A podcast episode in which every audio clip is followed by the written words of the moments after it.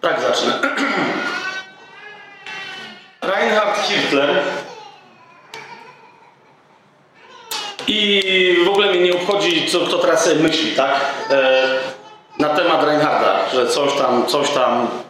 Nie chcę mówić o, o nim jako o osobie, nie chcę mówić o jego nauczaniu, nie chcę mówić o innych tam rzeczach. Chcę powiedzieć o jednej wizji, ale to była konkretnie jego wizja, on bierze za nią odpowiedzialność, więc chcę powiedzieć o jego wizji. Reinhard Hitler kiedyś w paru miejscach dał na ten temat świadectwo, modlił się o Polskę. Tak jak wiele osób tutaj na tej sali, które znam, które wiernie codziennie się modlą o przebudzenie w Polsce. I Bóg mu pokazał coś, e, co mi powiedział. Inaczej niż jemu pokazał, ale mi powiedział, i to było takie. Bóg mu pokazał, że przebudzenie w Polsce już jest. To ja teraz mówię swoimi słowami. On tak nigdy nie powiedział. Ok? Ja od jakiegoś, jakieś dwa lata temu mówiłem, że nadciąga przebudzenie i potem Bóg mi poprawił i mówi, przestań gadać głupoty, bo przebudzenie jest w Polsce. Po prostu. Oczywiście wszyscy patrzycie na mnie, czyli gdzie konkretnie? Na Podlasiu, bo jest przebudzenie zaraz to rozwinę. Reinhard miał wizję na ten temat, że jest przebudzenie w Polsce. Bóg mu pokazał Polskę otoczoną na granicach okay, zewsząd, otoczoną przez ewangelicznie wierzących chrześcijan, biblijnie wierzących ludzi, ze całą Polskę otoczoną. I zobaczył kobiety i mężczyzn ubranych, gotowych do boju w pełne zbroje. Ktoś słyszał to, tą, tą, tą wizję, czy teraz ja... Okej, okay, no to wiecie o co mi chodzi. Jak coś tam przekręca jakiś szczegół, to mi poprawcie, ale to nie chodzi o jakieś yy, szczegóły. I teraz on mówi, rozumiesz, to jest przebudzenie. to jest przebudzenie. To jest wojsko, które jest gotowe do tego, żeby ruszyć na ten kraj i go zdobyć. I go podbić, po prostu. To jest przebudzenie. My czasem mieszamy, kiedyś Reinhardt też na to zwrócił yy, słusznie uwagę, że mieszamy przebudzenie ze żniwem. To są dwie różne rzeczy. Okay? W wyniku przebudzenia dochodzi do żniwa, a my często się modlimy o przebudzenie, mając na myśli żniwo. Modlimy się, Panie, daj nam w Polsce przebudzenie. I co mamy na myśli? Że się będą miliony ludzi nawracać. W sensie, że, ben, że będą przychodzić do Jezusa. Tymczasem kapujesz, to jest żniwo, nie przebudzenie. Przebudzenie jest przebudzeniem robotników i żołnierzy. Żniwo wprawdzie wielkie, powiedział Pan Jezus, w Polsce przynajmniej dwadzieścia parę milionów dusz, które są gotowe, żeby je zrządzić. Pan Jezus powiedział, żniwo wprawdzie wielkie, ale robotników jest mało. No wyobraź sobie, że teraz wyszedł potężny ewangelista i na rynku, rozumiecie, zaczął głosić tak, że się nawróciło 60 tysięcy ludzi. Fantastycznie, narodzili się na nowo, mamy niemowlęta leżące na rynku. Teraz trzeba je odnieść do rodziców. Gdzie mamy kościoły, które przyjmą te niemowlęta? Kapujecie? Żniwo nie może się odbyć, kiedy, nie, kiedy, kiedy jesteśmy gotowi co najwyżej tylko na głoszenie dobrej nowiny. My musimy być gotowi na to, żeby, żeby Pan mógł począć dzieci, żeby się mogły urodzić z Ducha Świętego, ale potem, żeby doświadczyły wszelkiego rodzaju opieki, dobra, obfitości duchowej, żeby dojrzeć jak najszybciej i jak najszybciej, żeby sami stali się robotnikami, żniwiarzami i żołnierzami w pełnej zbroi Bożej. Amen? My tego nie mamy. A więc nie potrzebujemy przebudzenia, które oznacza żniwo. Potrzebujemy przebudzenia armii robotników i żołnierzy. Takich gości, którzy jak pojechali, żeby odbudowywać Jerusalem, pamiętacie? Księgę Ezdrasza, księgę Nehemiasza. W jednej ręce trzymali zaprawę, wrzucali ją, brali cegłę. Dlaczego jedną ręką pracowali? Bo w drugiej trzymali miecz. Nie mieli go schowanego, trzymali miecz, bo napad mógł przyjść gwałtownie. W ten sposób odbudowywali Jerozolimę. Robotnicy i żołnierze. Potrzebujemy powstania robotników, potrzebujemy się modlić. Proście Pana żniwa, żeby posłał robotników na swoje żniwo. A Reinhardt mówi, że zobaczył tych robotników, tych żniwiarzy, tych żołnierzy. To jesteś ty i ja, mówię teraz do ewangelicznie wierzących, nowonarodzonych ludzi. I że zobaczyłem ich w zbrojach, z puklerzami, z tarczami, z mieczami, którzy stali tak. Tu jest Polska. Tam jest zagranica i oni stali tak. Bezradna armia. Fantastycznie uzbrojonych rewelacyjnie uzbrojonych. Skoro uzbrojonych w ten sposób, to znaczy, że z jakiegoś rodzaju doświadczeniem, chociażby doświadczeniem otrzymania zbroi wojowników i wojowniczek. Kompletnie bezradna.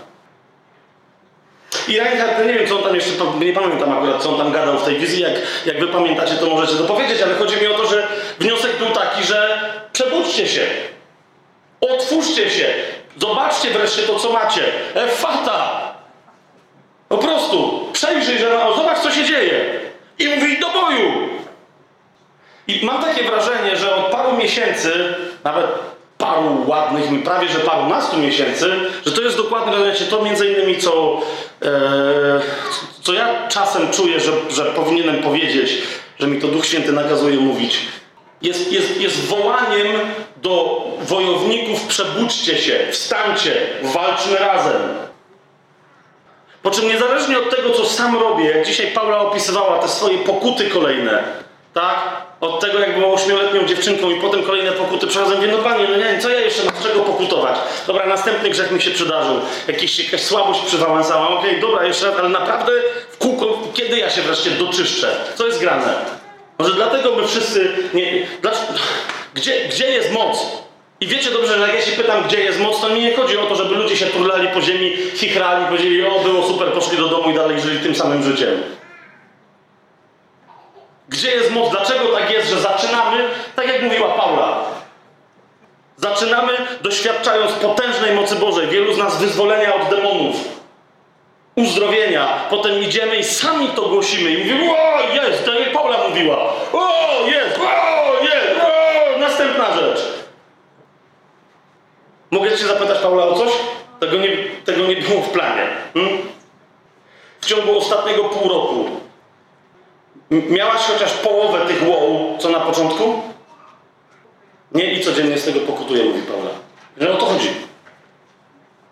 Rozumiecie, co, co jest grane, że na początku to wszystko się dzieje i potem nagle zamieniamy się w tych wojowników, którzy pamiętają, że już kiedyś ten miecz przyfanzolił, że już kiedyś z tej dyni zabezpieczonej hełmem zbawienia już przywaliłem, tak?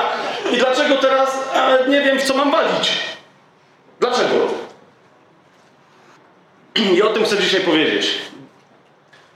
To nie do... Znaczy, yy, chcę, żeby wszystko, co powiem, było biblijne, wiecie, że no, chcę. I fakty, które będę z Biblii podawać, no to wszystko mam nadzieję, że będzie jak najbardziej adekwatne. Wiecie, że jestem w tej kwestii, staram się być, próbuję, nie cierpię tych słów, ale no być w miarę adekwatny, gdy chodzi o Biblię. Natomiast chcę, żeby to, co wam teraz pokażę i też sobie, mam wrażenie, i w tym sensie to jest proroctwo i poddaję to proroctwo pod osąd Kościołowi, to co teraz powiem. Ponieważ historia, którą Wam opowiem, jest prawdziwa, jest opisana w Biblii, ale myślę, że jest kluczem do przebudzenia wojowników, do przebudzenia robotników, do przebudzenia żniwiarzy w Polsce. Ok? Więc wszystko, co będę mówił, co, się, co jest w Biblii opisane, jest prawdą. Teraz jest pytanie, czy rzeczywiście słusznie mi się wydaje, że to Duch Święty nam podsuwa tę wizję, czy po prostu coś wymyśliłem. Jak wymyśliłem, to z góry Was przepraszam. Przynajmniej historia z Biblii zostanie inspirująca.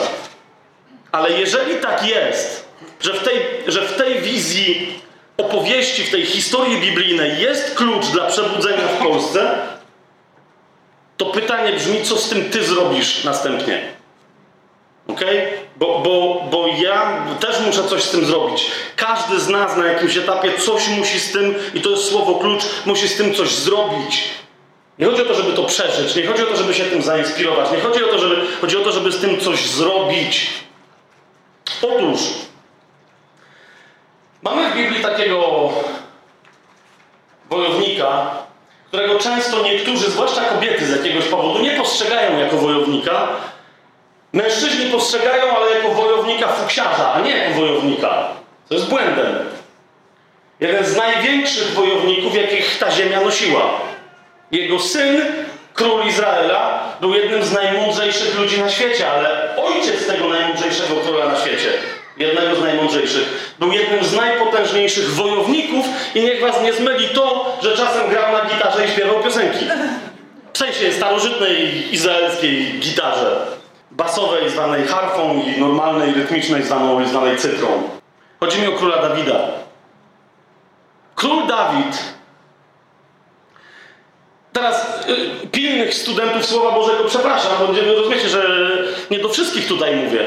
Mówię teraz o pewnym ogólnym poglądzie, jaki istnieje dzisiaj w Kościele biblijnie wierzącym na temat Dawida. Ten pogląd jest mniej więcej taki, bo od jakiegoś czasu się temu przyglądam i jestem trochę zdziwiony.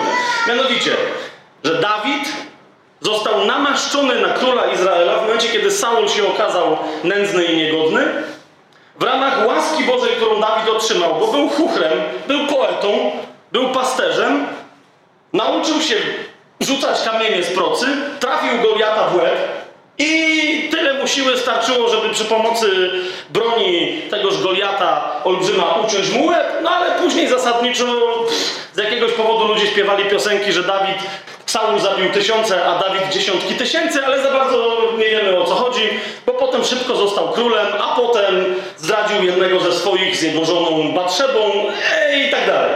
Pisał psalmy, Dawid pisał psalmy. Był królem, który mieszkał w Jerozolimie. Taki jest, taki jest pogląd na temat Dawida. Niektórzy tam wiedzą, że no, coś tam Dawid się bił, ale no tak. Kochani, Dawid, jak dobrze czytamy historię jego i, i uważnie, to zobaczycie, że był wzorem dla wielu innych wojowników ze względu na swoje bohaterstwo i umiejętności. Ok? Jak dobrze czytamy Biblię, to zobaczycie, że Dawid nie tylko raz posłużył się mieczem Goliata i uciął mu głowę, ale że miecz Goliata był jego stałą bronią od pewnego momentu. Chuchro Dawid, na którego zbroja normalnego wojownika żydowskiego nie była za duża, w pewnym momencie się rozrósł i przestał być chuchrem. I jak dostał propozycję, posługuj się mieczem Goliata, powiedział, super, to jest najlepszy miecz na świecie. Wziął go, wywinął parę młynków i mówi, pasuje. Czy znasz historię Dawida, historię rozrastania się Dawida? Od chucherka rzucającego kamykami, co prawda także wiesz, olbrzym padł, ale od tego chucherka do gościa, który brał miecz i mówił, dajcie mi dziesiątki tysięcy. I walczył. I walczył. Czy znasz tę historię? Bo to jest, bo to jest historia, twierdzę, yy, twoja i moja w przebudzeniu w Polsce. Widzisz, Goliat to nie, był, to nie była jedna ofiara sprawiedliwej wojny Dawida. Dawid naprawdę, jak czytamy uważnie historię, nie będę jej teraz rozwijał, Dawid naprawdę zabijał dziesiątki tysięcy. Ok? Może lekka przesada była w tych pieśniach, ale znacznie więcej niż jakikolwiek inny wojownik. Na różne sposoby i miał ze sobą towarzyszy, którzy inspirowani jego walką, coś wam przeczytam, żebyście wiedzieli o co mi chodzi, bo to na razie jest, na razie jest słabe, co mówię. 23 rozdział drugiej księgi Samuela będzie dobry. 23 rozdział drugiej księgi Samuela rozpoczyna się od zdania: Oto są ostatnie słowa Dawida. I potem są ostatnie słowa Dawida, i spodziewalibyśmy się, że Dawid umrze. Tylko widzisz, Jedne y, ze słów, które po nim zostały, to nie są tylko to, co on powiedział, co w Biblii było zapisane, to nie są jego psalmy, ale to jest też świadectwo na temat ludzi zainspirowanych umiejętnościami, siłą i odwagą Dawida. Było trzech takich wojowników, za chwilę sobie opowiemy o jeszcze większej grupie, ale było trzech takich wojowników, którzy służyli Dawidowi, ponieważ wszystko, co sami zrobili, było niczym w porównaniu z tym, co widzieli, że Dawid zrobił, ale byli mu wdzięczni, że dzięki temu, co u niego widzieli, sami zrobili to, co zrobili. Co zrobili? Zobaczcie, to jest 23 rozdział, ale nie pierwszy werset, tylko ósmy werset. Czytam wam. Oto są imiona dzielnych wojowników, których miał Dawid. Pierwszy Tachmonita. On się potem w Księdze Kronik nazywa inaczej, ale to nie będę teraz tego tłumaczył dlaczego. Tachmonita, który zajął główne miejsce wśród trzech. To właśnie Adino Esnita Tachmonita. Dlaczego? To on wywijał swoją włócznią przeciwko 800 i pokonał ich sam jeden za jednym razem. Masz jednego zawodnika, kapujesz? który występuje przeciwko 800 Filistynom, profesjonalnym żołnierzom i daje im radę. 300 z nich tylko zabija, 500 prawdopodobnie ucieka, ale nadal spory wynik, tak, jak na jedną potyczkę. Jeden gość. Rozumiesz? I ten gość, który odpędził 800 Filistynów, mówi: Ja to zrobiłem dla Dawida. Za chwilę jeszcze bardziej ten temat rozwinę. Wyobraź sobie, co robił Dawid. Po nim, dziewiąty werset, Eleazar, syn Dody, Achochita, jeden z tych trzech dzielnych wojowników, którzy byli z Dawidem, kiedy urągali Fil- Filistynom, którzy zebrali się do bitwy, a Izraelici się wycofali. Obczajacie to? Zebrała się armia filistyńska, zebrała się armia izraelska. I armia izraelska powiedziała, okej, to chłopaki są nie z tej ligi, nara. Został Dawid i z nim jeszcze dwóch gości. Ja nie będę pokazywał, gdzie to się działo. Został Dawid. Rozumiecie? I stwierdzili, o, e, nasza armia poszła. To jest świetny moment, żeby zelżyć Filistynów. Ej, smaczorze! Rzućcie we trzech! I tam Filistyni... jasne, jasne. Dawid, teraz już mamy hełmy, tu rozumiesz, nie trafisz kamieniem, chyba jesteś śmieszny. I teraz patrz, co się dzieje. To on powstał, chodzi o Eleazara, u boku Dawida. To on powstał i bił się z Filistynami, aż mu ręka omdlała i przywarła do miecza. Rozumiesz, w języku hebrajskim jest wyraźnie powiedziane, że się tłukł tak długo, że mu się ręk, ręka zakleszczyła na mieczu. Tam nie było osłony, rozumiesz? To był prosty miecz, starożytny miecz. Rozumiesz? I ona mu się tak zakleszczyła, że jak się skończyła walka, on już nie mógł ruszać ręką, ale potem mówi, e, ale nie chciałbym, żeby mi, by mi to przyrosło. Rozumiesz? I chłopaki przyszli i mu odciągali palec po palcu, rozumiesz? Żeby puścił miecz. I on powiedział, okej, dzięki. To był gość, który tak długo walczył, w tak bohaterski sposób, tylko dlatego, że stał obok Dawida. Rozumiesz, kim był Dawid? Dalej. A po nim byłem Szamma, syna Gego, Hararyta. Kiedy bowiem Filistyni zebrali się w oddział, gdzie była działka pola pełnego soczewicy, a lud uciekł przed Filistynami, wtedy on stanął w środku tej działki, obronił ją i pobił Filistynów. Co, co za gość, rozumiesz? Widząc Dawida mówi, co ja mogę zrobić? Obronię fasolę. Potem się dowiedział, to była soczewica. No, a okej, lentilki. Jakieś tam groszki, ja wiem co to jest. Rozumiesz? W innym miejscu mamy opis, chodzi o to, że cały lud, jemu nie chodziło o to pole, tak? Jemu chodziło o tych ludzi. Starców, kobiety i dzieci, ledwo uciekających. I on popatrzył, mówi zaraz, co, to nikt? Rozumiesz? Staje na środku i mówi, Dawid mógł, to może ja też mogę. W imieniu Pana stanął na środku i mówi, nie przejdziecie. Ilu was tam jest? Parę oddziałów filistyńskich. Mówi, dobra, przykro mi, nie przejdziecie. Rozumiesz? Tam uciekają kobiety, dzieci, gość staje nie przejdziecie. Nie zrobicie nikomu ani krzywdy.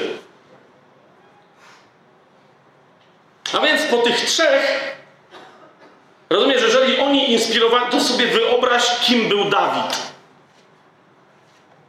Dlaczego Saul się tak bał, że jak go szukał, rozumiesz, w ramach tylko takiego wypadu, żeby się zorientować, czy Dawid jest tam, gdzie mu powiedzieli, że jest. Wziął ze sobą straż przyboczną trzech tysięcy zawodników z najbardziej specjalnych oddziałów, jakie miał. Trzy tysiące wojowników. Saul. Bo się dowiedział, że Dawid w jakiejś tam norze się ukrył z paroma swoimi ludźmi. Trzy, mówi, trzy tysiące, to może się obronimy. A może jak Bóg da, to, to Dawida rozwalimy. Rozumiesz? I teraz mamy taką scenę, chcę wam pokazać pewną scenę, bo właśnie mówimy, to mówicie, no to super, czyli Dawid był pobłogosławiony przez Pana, miotał procą jakieś kamienie, ale potem stał się wielkim wojownikiem i co? No i wtedy niektórzy mówią, no to i wtedy co? No i przyszedł do niego cały Izrael, jak Saul został pobity i on został królem i mieli swoje przebudzenie starotestamentowe. Cały naród miał wielkie przebudzenie pod królem Dawidem. Jedenasty rozdział pierwszej księgi kronik mówi nam, że po śmierci Saula, od pierwszego wersetu czytam, cały Izrael zebrał się przy Dawidzie w Hebronie, mówiąc, oto jest, zauważcie, cały Izrael. Dawid stał się wojownikiem, który pobudził cały Izrael. Cały Izrael zjednoczył się wokół niego jednego i powiedział, oto jesteśmy Twoją kością i Twoim ciałem. Już przedtem, gdy jeszcze Saul był królem, wyprowadzałeś i wprowadzałeś Izraela. I Jahwe, Twój Bóg, powiedział Tobie, Ty będziesz pasł mój lud Izraela i Ty będziesz wodzem nad moim ludem Izraelem. Przyszli więc wszyscy starsi Izraela do króla, do Hebronu i Dawid zawarł z nimi przymierze w Hebronie przed Jahwe. To nie jest prawdziwa historia. To znam teraz opowiadam. Znaczy, to jest prawdziwa historia. Tylko istnieje pewien odcinek, który nas dzisiaj interesuje, historii Dawida. Rozumiecie, po, tych, po tym jak rósł i się rozrósł i stał się wielkim wojownikiem, także zainspirował jednego, drugiego i trzeciego, Dawid stał się szmaciarzem, idiotą i zdrajcą. I nie chodzi mi wcale o Batrzebę. Twórzmy sobie pierwszą księgę Samuela. Widzisz, po tych wielkich zwycięstwach, po tych śpiewach, Saul pobił tysiące, a Dawid dziesiątki tysięcy. Po tych niezwykłych czynach, których dokonywał, których, które inspirowały innych wojowników, Dawid, oczekując, mówi: Jestem namaszczony przez Pana. Teraz zauważcie, mówię pewne, posługuję się pewnymi słowami, ale niech Duch Święty mówi do Twojego serca. To było jego doświadczenie. Pan mnie wyrwał z jakiegoś życia, które nie było życiem i stał się moją jedyną nadzieją, moją tarczą, moim mieczem, moją chwałą. Otrzymałem namaszczenie na króla. Dzięki temu namaszczeniu w cudowny sposób posługuję temu narodowi. Co może pójść nie tak? Może być tylko lepiej. No to było tak lepiej, że widzicie ten miecz Goliata, Dawid dostał przez przypadek. Sami sobie poczytajcie tę historię.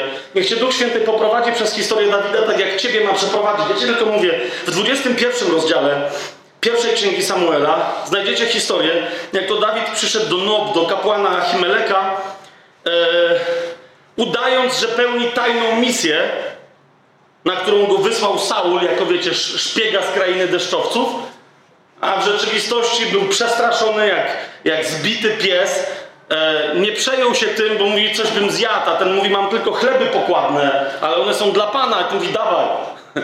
Czymś się trzeba posilić. Mówi, może masz jakiś, nie wiem, kij czy coś. I wtedy Achimelek, zobaczcie, 21 rozdział, ósmy werset, Dawid zapytał Achimeleka, masz, nie masz tu pod ręką jakiejś włóczni albo miecza? Bo nie wziąłem ze sobą ani swojego miecza, ani żadnej swojej broni, gdyż sprawa króla była pilna. Tak zwiewał. Taka była pilna sprawa.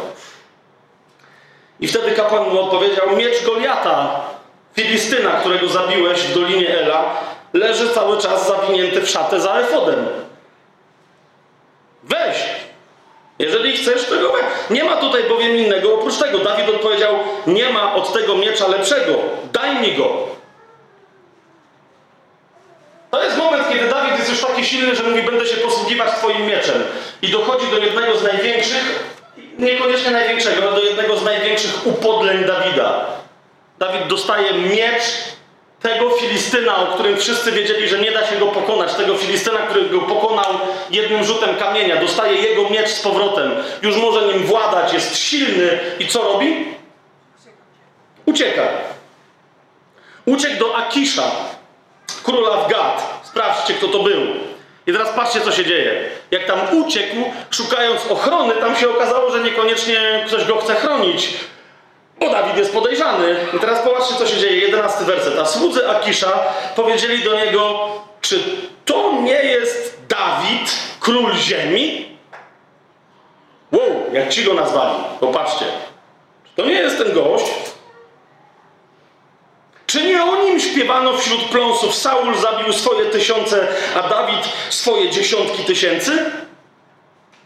Dawid, słysząc to, wziął sobie te słowa do serca i bardzo się bał Akisza, króla Gad. No masz!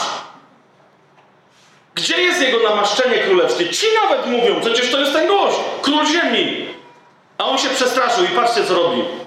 Zmienił się, więc zaczął udawać, powinno być w tłumaczeniu, zaczął udawać przed nimi innym zachowaniem, grając szalonego w ich rękach. Zaczął bas grać na wrotach bramy i pozwalał, żeby ślina spływała mu po brodzie. Wyobraźcie sobie Dawida? Ten, który bił dziesiątki tysięcy, który ma przy sobie miecz Goliata. Dawid tak długo i tak skutecznie robił z siebie kretyna, że Akisz powiedział do swoich sług: Oto widzicie człowieka wściekle szalonego. Dlaczegoście mi go w ogóle przeprowadzili? Czy mi brakuje szaleńców, że przyprowadziliście jeszcze mi tego, żeby szalał przede mną? Czy on ma wejść do mojego domu? Dziękuję bardzo. Chłop mi poślini cały dom. Popisze jakieś głupoty. Kto to będzie był? Chyba, że najpierw go puścimy, popisze, a potem będzie ślinił. To jest Dawid. Znaliście takiego Dawida? To czas najwyższy poznać. Nie będę dalej czytał to się, ale sami sobie poczytajcie. Wiedzieliście o tym, na przykład się pytam chrześcijanin, serio? Wiedzieliście o tym, że w pewnym momencie, w dalszej części historii, mimo że Dawid za chwilę dostaje kolejny znak od Pana, przychodzi Jonatan. Ok? Wiecie, jak związany z Saulem. I mówi: Nie chcę służyć Saulowi, ty jesteś moim przyjacielem. Zawierają przymierze. Święte przymierze. Mówi: Ty będziesz pierwszy, ja będę drugi, mimo że jestem synem króla. To co Dawid potem robi? Mówi, no ale jednak, dobra, przymierze przymierzem, a dziadostwo dziadostwem. I przechodzi na stronę Filistynów. Ze wszystkimi tymi, którzy jakoś tam z nim byli. Wiedzieliście o tym? Dawid przechodzi na stronę Filistynów. Służy tam jednemu, do, do, dopiero w pewnym momencie Bóg temu królowi, jednemu z filistyńskich królów, nakazuje, żeby nie brał ze sobą Dawida do walki z Izraelem, bo rozumiecie, że Dawid się tak bał, że był gotowy stanąć do walki po filistyńskiej stronie z Izraelem. Tyle tylko, że Filistyni, jak zobaczyli, że Dawid ich po ich stronie, może całkiem słusznie, poszli po rozum do głowy, powiedzieli, mhm, jasne, niby jest po naszej stronie, a zaraz skończymy jak Goliat. Nie dzięki. I tylko dlatego Dawid nie wyżynał swoich pobratymców. Przeczytajcie tę historię. Szoker! Szoker! Historia wielu chrześcijan. Po wspaniałym nawróceniu, z genialnym świadectwem swojego nawrócenia, nowonarodzenia, po fantastycznych rzeczach, które się działy na początku, które często niektórzy słusznie nazywają pierwszą miłością, potem zaczynają walczyć przeciwko swoim, ze strachu. Tam, gdzie ich świat konfrontuje przed światem, zaczynają mówić, e, że ja to wszystko zrobiłem dlatego, że jestem świrem. I niektórzy w tym zostają na zawsze. Dawid nie został. Ale przeczytałem jedno zdanie i to po prostu powiem to. Bóg mi powiedział, to, to, to wy jesteście. Teraz, więc czytam to, zdanie jest prawdziwe, chodzi mi tylko o to, czy to jest prawda, że to jest na nasz temat, na temat kościołów domowych, nie tylko krakowskich, ale knutowskich, rzeszowskich, no wiecie o co mi chodzi, tak? Wszystkich, yy, wszystkich, o, o całym tym ruchu mówię. Bóg mi powiedział, na razie to wy jesteście tym. W 22 rozdziale pierwszej księgi Samuela jest powiedziane, zanim jeszcze Dawid zdradził i przeszedł na stronę Filistynów, ok? Ze strachu. Przed Saulem, o którym Bóg mu powiedział, że nie będzie królem, a że Dawid a on mówi, okej, okay, fajnie jestem, ale jakoś nie widzę owoców namaszczenia, które by dłużej trwały. Dawid stał się przywódcą na swoją miarę, swojego małego kościoła. 22 rozdział, pierwszy werset i dalej mówi tak. Potem Dawid odszedł stamtąd, z tego miejsca, gdzie udawał idiotę i się ślinił przy bramie. Potem Dawid odszedł stamtąd i uciekł do jaskini Adullam. Kiedy jego bracia i cała rodzina jego ojca usłyszeli o tym, przyszli tam do niego, bo się też bali Saula. I co się stało? To jest zdanie, które przeczytałem. Jestem przekonany, że Bóg mi powiedział: Na razie to jest to, co robicie. I zebrali się wokół niego wszyscy, którzy byli uciśnieni, wszyscy, którzy byli zadłużeni oraz wszyscy, którzy byli rozgoryczeni. A on tam stał się ich przywódcą. Uciśnieni, zadłużeni i rozgoryczeni. Siedzący w jednej pieczarze razem ze swoim przywódcą Dawidem w podziemiu, absolutnie przekonani o słuszności swojej sprawy. Absolutnie. Pokazujący Saula i mówiący, to jest gość, któremu Bóg odebrał namaszczenie. My mamy ze sobą przywódcę, który ma namaszczenie. My mamy słuszność. Nasza tutaj ekipa w tej jaskini robi królestwo. To prawda jest takie trochę ograniczone przez, że nie ma słońca za dużo, ale to jest to. To jest to. To jest nasz underground. To my to robimy. Słuszność jest po naszej stronie.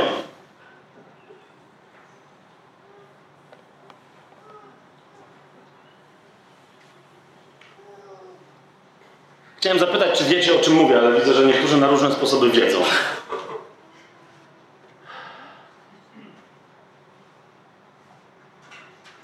I, i, i, I pytałem Pana, mówię, Boże, dobra, świetnie, to już, już rozumiem, fajnie. Jesteśmy, jesteśmy bandą zadłużonych, uciśnionych i rozczarowanych różnymi rzeczami, ale głównie tradycyjnymi kościołami. Yy, jesteśmy bandą takich ludzi. Nie pójdziemy tu, bo tu jest Babilon, nie pójdziemy tam, bo co prawda tamten pastor jest chyba nawrócony, ale też jest Babilon, bo wszyscy starsi to baby i tak dalej, wiecie. Tu nie pójdziemy, bo tam każą kobietom się nakrywać, tam nie każą. Każdy se znajdzie coś. Ci mają złą teologię, tamten, uu, ten prowadzi sektę.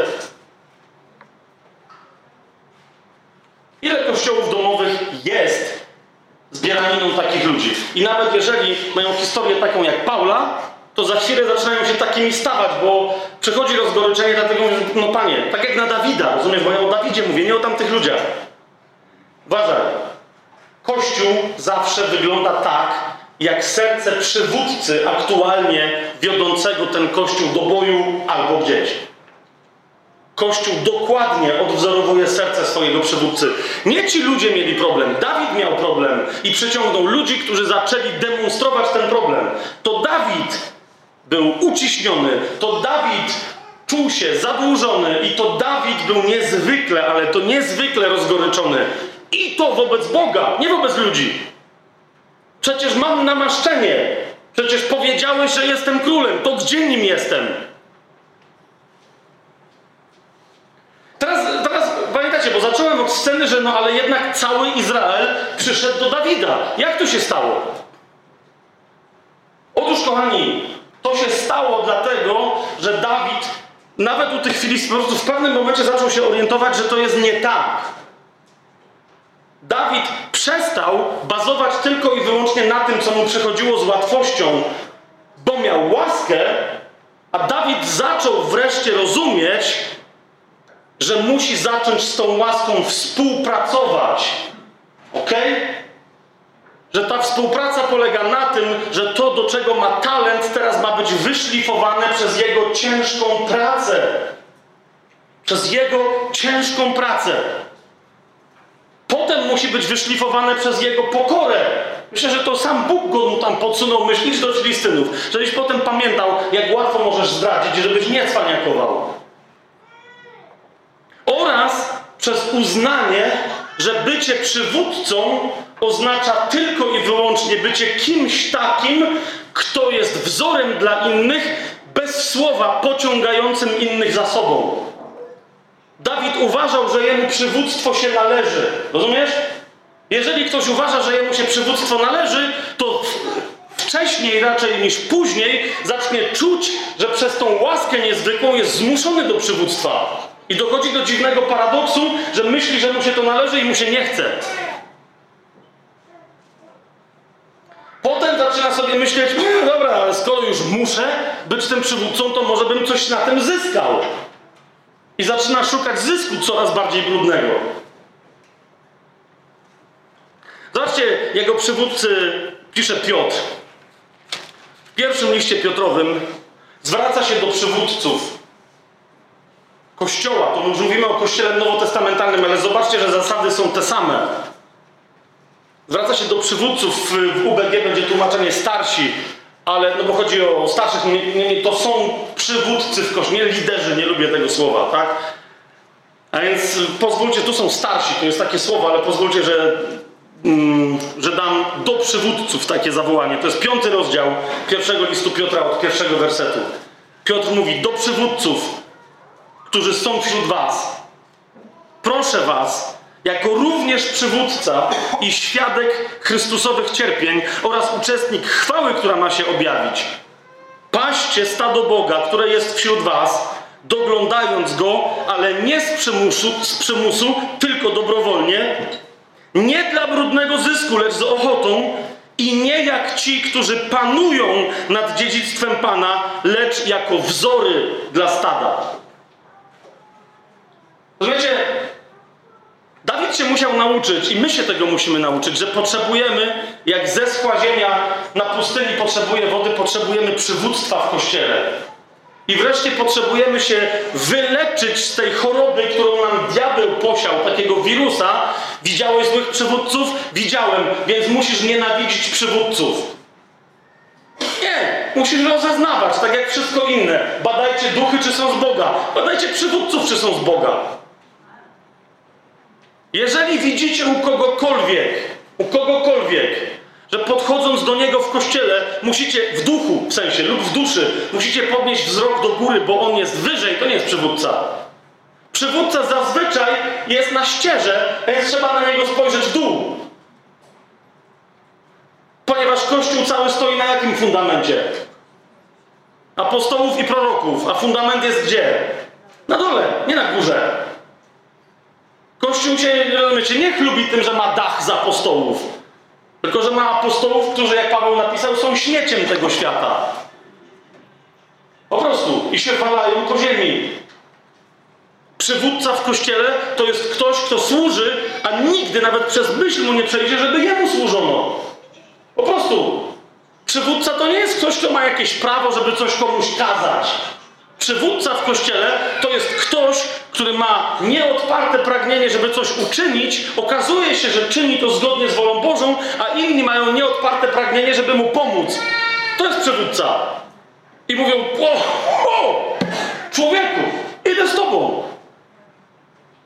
Teraz w wakacje byliśmy Yy, z, z, z moją żoną, ale też tu jest parę osób, które było na jednym z takich chrześcijańskich obozów wakacyjnych, takich wiecie, kolonie dla dorosłych z Bogiem.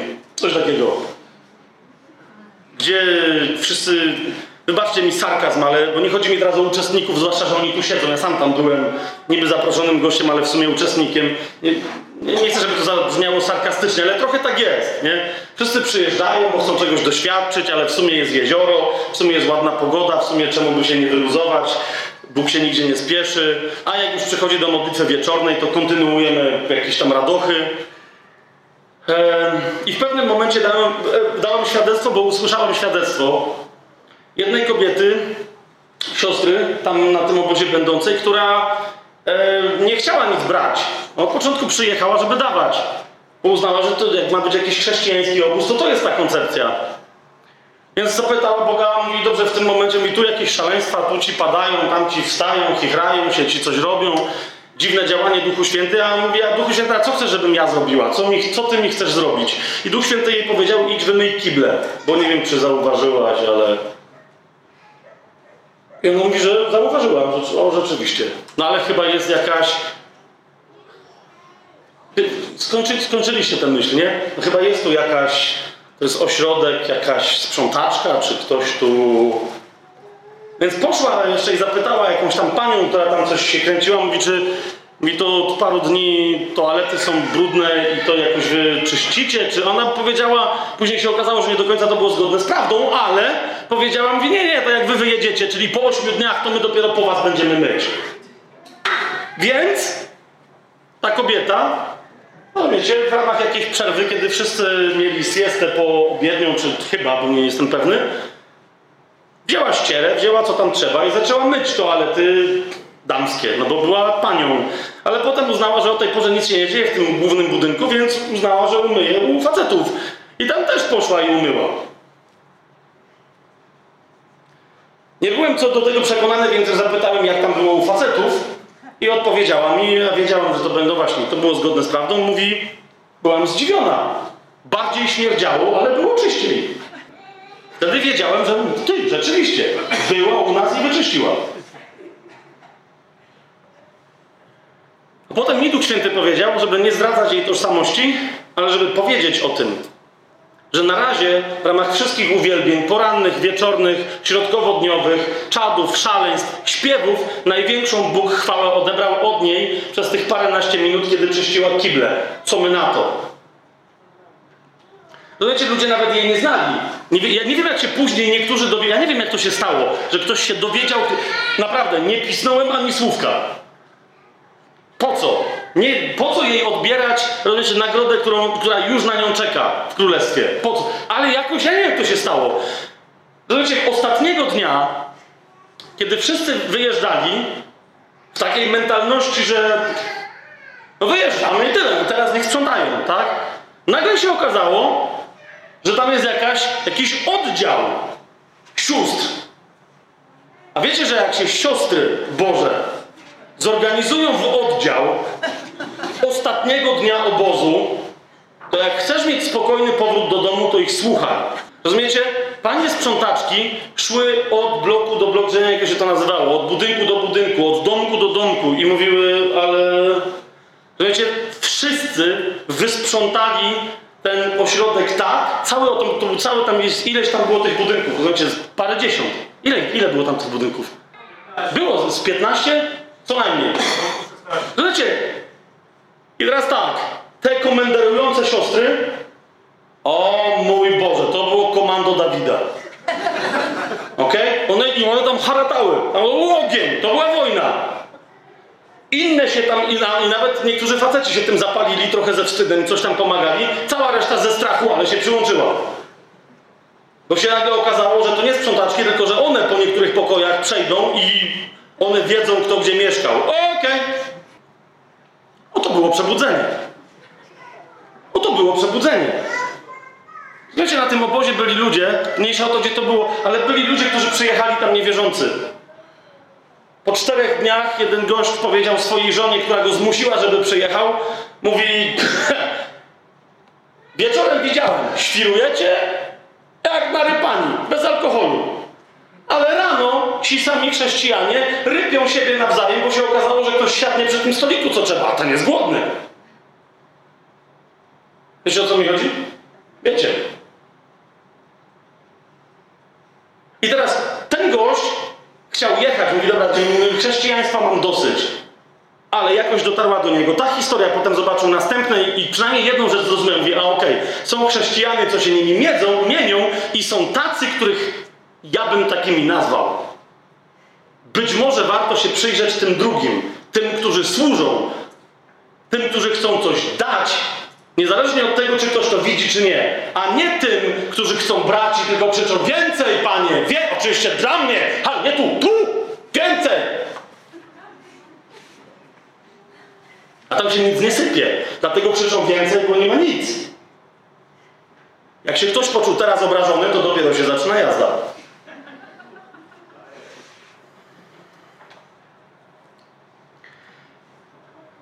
Więc Dawid się nauczył, że musi być wzorem. I że chwała jest tylko Pana, a jedynym sposobem, żeby mieć pewność, że chwałę oddajesz Panu, jest dzielenie się swoją chwałą z innymi. Bo to też innych buduje. Ok? Kiedy się dzielisz swoją chwałą z innymi, bo to też innych buduje. Widzicie, o tej siostrze, o której wam powiedziałem, co kible pomyła, te następne wiedziały, ale większość obozu nie wiedziała. Całkiem możliwe, że te następne siostry, które stało, wiecie, powstały jako komando Dawida, że ludzie powiedzieli, o widzisz, i to są chrześcijanki, i nie pamiętali o tej pierwszej, która zaczęła. O, o której ja powiedziałem. Ale to jest to, rozumiesz? To jest model przebudzenia. To jest model przebudzenia. Wejść tak w służbę i w Bożą chwałę, żeby w momencie, kiedy inni ci ją biorą, mówić Boże, więcej, bierz mi więcej. Niech inni mają więcej. Niech moja robota zostanie przypisana, przypisana temu gościowi. Chociaż nie, bo inni mówią, nie. Tej dziewczynce. Niech jej zostanie przypisana. To jest to. Weź mi więcej, Boże, więcej, więcej, weź mi jeszcze więcej. Zobaczcie. To jest y, pierwsza kronik.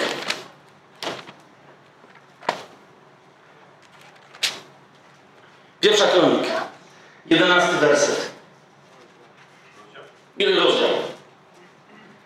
Dziesiąty werset. Tam będziemy zaczynać. Kluczem i teraz nie będę prawie nic. No dobra, nie będę. Czasem mówię, że nie będę prawie nic komentował, i potem komentuję godzinę. Więc, bo tego tekstu jest dość dużo. Kluczem do przebudzenia, do tego, że cały Izrael, od tego się 11 rozdział zaczyna. To jest ten, ta scena, kiedy cały Izrael, bez wyjątku, cały Izrael gromadzi się wokół Dawida. Kluczem do tego, żeby Dawid mógł zgromadzić i zjednoczyć cały naród w ramach jednego starotestamentowego, ale jednak zgodzicie się ze mną, przebudzenia, bo to królestwo było królestwem na chwałę Jahwe. A więc to było przebudzenie, starotestamentowe, ale to było przebudzenie. Kluczem do tego przebudzenia byli przywódcy. Ok? I teraz niektórzy z Was mogą powiedzieć, no, czyli jednak budujemy kościół. Oczywiście, że tak. Rozumiecie, nie denominację kolejną. Nie, nie. To, co teraz mówię, Duchu Święty, proszę Cię, Ty to zrób w sercach tych, którzy wiedzą, że mają to usłyszeć. To jest budzenie przywódców, prawdziwe budzenie przywódców. Rozumiesz? Dawid zaczął się dzielić swoimi umiejętnościami tak, że przy nim powstawali bohaterowie. Pierwszych trzech, następnych trzech, potem trzydziestu, potem jeden, który poprowadził paru dziesięciu. I, po, I co się potem działo? Ale jeszcze raz, chcę, żebyście to usłyszeli. Niech moc Słowa Bożego działa. Bo, bo, bo, bo chcę jedną rzecz wyjaśnić. Zobaczcie to. Cały tu y, wokół Dawida w 11 rozdziale zbiera się cały Izrael, ale naprawdę, tak jak y, w księdze Samuela jest, że to są ostatnie słowa Dawida, a potem jest powiedziane, a to są jego ludzie, tak samo jest tu. Zebrał się cały Izrael wokół Dawida, ale pamiętajcie, że to dzięki temu procesowi, który teraz wam ja, Duch Święty, przez Słowo Boże przedstawię. Jaki to jest proces? On się zaczyna w dziesiątym wersecie. Otóż to, że się cały Izrael zjednoczył wokół Dawida, to dzięki jego naczelnikom. Nawiasem mówiąc, to jest słowo, które bardzo chciałbym zobaczyć na powrót w kościele. Starszych, a przynajmniej biskupów, to wiecie, to są jakieś dziwne, to jest bez, bezpośrednie przełożenie greckiego słowa. Biskupów chętnie bym nazwał naczelnikami. Kto to jest? Naczelnik gminy. Jakiej? Chrześcijańskiej. Otóż, jedenasty rozdział pierwszej księgi kronik, dziesiąty werset. Słowo Boże mówi. Teraz, aha, jeszcze jedno rzecz muszę powiedzieć. Bo czasem jak to czytam, potem kobiety do mnie przychodzą i mówią, a jest coś takiego o kobietach, to nie jest tekst o mężczyznach. Wiecie o co mi chodzi? To jest tekst mówiący o tym, jak sprawa wyglądała w Starym Przymierzu, gdzie no kobiet tam raczej trudno by się było spodziewać, ale to jest tekst, który mówi o nas wszystkich, nie o mężczyznach. Amen? Amen? Okej. Okay. Oto naczelnicy spośród dzielnych wojowników, których miał Dawid i którzy dzielnie starali się z nim o jego królestwo wraz z całym Izraelem, aby uczynić go królem zgodnie ze słowem Pana o Izraelu. Kropka, stop. Przeczytajcie to zdanie jeszcze raz. Oto naczelnicy spośród dzielnych wojowników. Rozumiesz, dzielni wojownicy kiedy nie mają wizji, kiedy nie rozumieją, jaki jest plan Boży, kiedy nie chcą się zaangażować aż do momentu, w którym staną się heroiczni, heroiczni czyli bohaterscy, stoją tylko jak ci wojownicy, których Reinhardt widział i nie wiedzą, czy mają ruszać, czy co, po co biega, jak to mają zrobić, kto mi dał przykład. Ci ludzie to są nie tylko dzielni wojownicy, których miał Dawid, ale to są ci, którzy dzielnie starali się z nim o jego królestwo wraz z całym Izraelem. Oni, mając w nim wzór, pobudzali całą resztę Izraela, aby uczynić kogo? Dawida królem zgodnie ze słowem Jahwe o Izraelu. A więc to, co Paula dzisiaj mówi, Słowo Boże musi się wypełnić. Nie jakieś nasze mrzonki. Jak mamy jakieś historie, to jest niezgodne ze słowem, bah! Powrót do słowa. To się musi wypełnić. I teraz. Nie ma, rozumiesz, nie bez przyczyny Słowo Boże opisuje dzieła tych ludzi. Kto jest naczelnikiem w Izraelu? Ktoś, kogo Dawid, bo miał władzę, łaskawie mianował? Nie. Nie. Dawid w pewnym momencie zrozumiał, że trzeba powiedzieć: Zobaczcie, co ja robię. Widzicie, co ja robię? Oni mówią: Widzimy. Inspiruje to was? To Dawid mówi, to jeszcze coś wam pokażę. I pokazywał im i pokazywał, aż do momentu, kiedy powiedział, kto z was spróbuje mi dorównać. I oni powiedzieli, o ty dziadu, to zobacz teraz. Specjalnie dla ciebie. Dawid, specjalnie dla ciebie. Normalnie się nie popisuj. Specjalnie dla ciebie. Nie wiem, zobaczcie, co jest, e, co prawda, bo to nie jest chronologiczna historia, tak? Ale jako wzór tego postępowania Dawida mamy we wcześniejszych wersetach jego wezwanie. W szóstym wersecie Dawid powiedział: Kto pierwszy pokona Jebuzytów, będzie wodzem i naczelnikiem. Więc rozumiecie, wszyscy następni goście, mamy tu wyjaśnienie, zostawali wodzem i naczelnikiem, bo podjęli wyzwanie. Dawid mówił: Kto się popisze? Kto się popisze przed wrogiem? Kto się popisze przed naszym narodem? Kto się popisze przed Jahwe? Sam sobie zapracuje na miano naczelnika i wodza, bo inni za nim pójdą. Wiem, to było proste. Kto pierwszy pokona Jebuzytów, będzie wodzem i naczelnikiem. Wystąpił więc jako pierwszy Joab, syn Serui i został wodzem. Nawet nie jest powiedziane, że pokonał Jebuzytów, tylko że został wodzem. Dlaczego? Bo ich pokonał. Przyszedł, naładował paru dziesięciu, wrócił, mówi, yy, jest? Nie Dawid, ale cała reszta ekipy odpowiedziała mu, jest! Respekt! I teraz popatrz, co inni robili. Jedenasty werset. A oto spis dzielnych wojowników, których miał Dawid. Jaszobeam, to jest ten, o którym już czytaliśmy, ale jeszcze raz powtórka. Jaszobeam, syn Hakmoniego, naczelnik dowódców, naczelnik naczelników. On to podniósł swoją włócznię przeciwko trzystu i pobił ich sam jeden za jednym razem. Po nim Eleazar, syn Dodo, Ahochita, jeden spośród tychże trzech dzielnych. Był on z Dawidem w Pazdamim, gdzie Filistyni zebrali się do walki. Było tam pole pełne jęczmienia, a lud uciekał przed Filistynami. I stanęli na środku tego pola, obronili je i pobili Filistynów. Tak Pan dokonał wielkiego wybawienia. A trzej spośród trzydziestu dowódców zeszli po skale do Dawida, kiedy się jeszcze skrywał w jaskini Adulam, podczas gdy wojsko Filistynów obozowało w dolinie Rafaim. Słuchajcie, tej historii, co się tutaj dzieje. Prawdziwy przywódca może się, może, ponieważ jest prawdziwym przywódcą, może się wydać ludziom, którzy uważają przywództwo światowe, a nie uważają Bożego, mogą takiego przywódcę uznać za, za skrajnie bezczelnego. Ale kiedy jest w samym centrum woli Bożej, zrobi coś takiego jak Dawid. Posłuchajcie tego. Zeszli do niej. Dawid przebywał w tym czasie w miejscu obronnym, a załoga Filistynów znajdowała się wtedy w Betlejem. Pomiędzy Betlejem a tym miejscem, bo to był skraj miasta Dawidowego w Jerozolimie, pomiędzy nimi był jeszcze rozłożony cały obóz Filistynów. Dawid poczuł wówczas pragnienie i powiedział: żeby tak ktoś mi się dał napić wody ze studni w Betlejem. On był z tego miasta, rozumiecie? Miał dziecięce wspomnienia, najlepsza woda jest tylko u mnie w mieście. Oby tak mi się ktoś dał napić wody ze studni w Betlejem, która jest przy bramie, dokładnie z tej. Wtedy ci trzej, obczajcie tą historię, bo Dawidowi się chciało pić. Wtedy ci trzej przebili się przez wojsko Filistynów i zaczerpnęli wody ze studni aż w Betlejem, która jest przy bramie. Zabrali ją i przynieśli ją z powrotem do Dawida. Dlaczego? Bo Dawid miał zachciankę i powiedział, żeby się napił wody, której smak pamięta z dzieciństwa. Dawid jednak, spójrzcie co się tutaj dzieje. Dawid jednak wówczas nie chciał jej pić, ale wylał ją na ofiarę dla Jachwę. Czajcie coś takiego? Trzech gości kocha Dawida, że z narażeniem życia przebijają się przez cały, cały obóz filistyński. Docierają do Betlejem, gdzie jest załoga obsadzona, rozumiecie, w twierdzy, przedzierają się przez bramę, biorą wodę ze studni i wracają tą samą drogą. Dają Dawidowi i mówią, człowieku, obryzgani cali filistyńską krwią. Rozumiecie, ledwo dyszący. Po wielu godzinach walki. A Dawid bierze od nich tę wodę i mówi: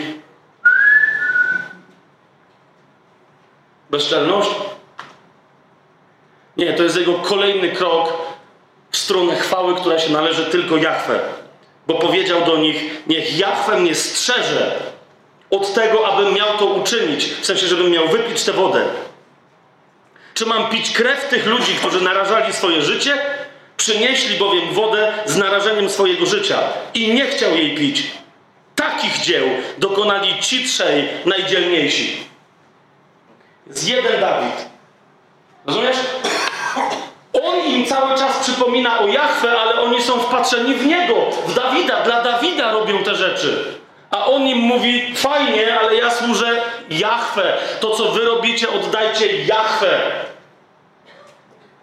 Na tych trzech najdzielniejszych z dzielnych patrzą inni trzej. Patrzcie, co się dzieje. Rozumiesz, jak ty mówisz, ale my mamy tylko pięć osób w, naszym kościele domowym.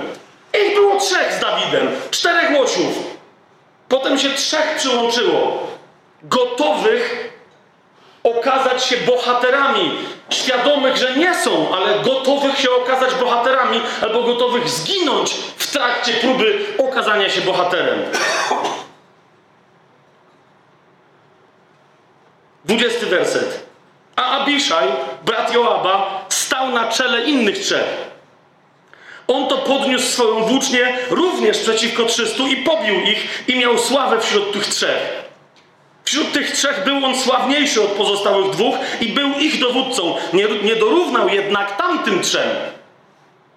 Benajasz, syn Jehojady, syn walecznego męża z Kapsela, który dokonał wielu czynów, zabił dwóch wojowników z Moabu. On też zszedł do jamy i zabił lwa wtedy, kiedy spadł śnieg. Zabił również Egipcjanina. Obczajcie tą akcję. Dlatego, że słyszał, że Dawid walczył z Goliatem przy pomocy procy. Ten chłop szedł drogą i miał ze sobą tylko kij, którym się podpierał. Zabił Egipcjanina, człowieka o wzroście pięciu łokci, prawie olbrzym. Egipcjanin miał w ręku włócznię grubą jak wał tkacki, a ten szedł do niego z kijem, wyrwał mu włócznię i zabił go jego własną włócznią.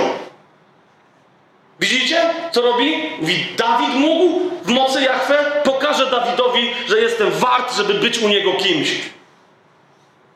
Tego dokonał Benajasz, syn Jehojady i miał sławę wśród tych trzech dzielnych. Wśród trzydziestu był on sławny, ale nie dorównał tamtym pierwszym trzem. I Dawid postawił go na czele swojej straży przybocznej. Dzielnymi wojownikami wojska byli także, i tu macie wymienionych trzydziestu. Był jeden Dawid. Potem było trzech. To zainspirowało następnych trzech. Wtedy powstało trzydziestu. Powiedzieli: Hej, my też możemy tak jak wy. To jest inspirujące. Czy możemy się do was przyłączyć? Róbcie co chcecie. Patrzcie, co się dalej dzieje. Rozdział 12.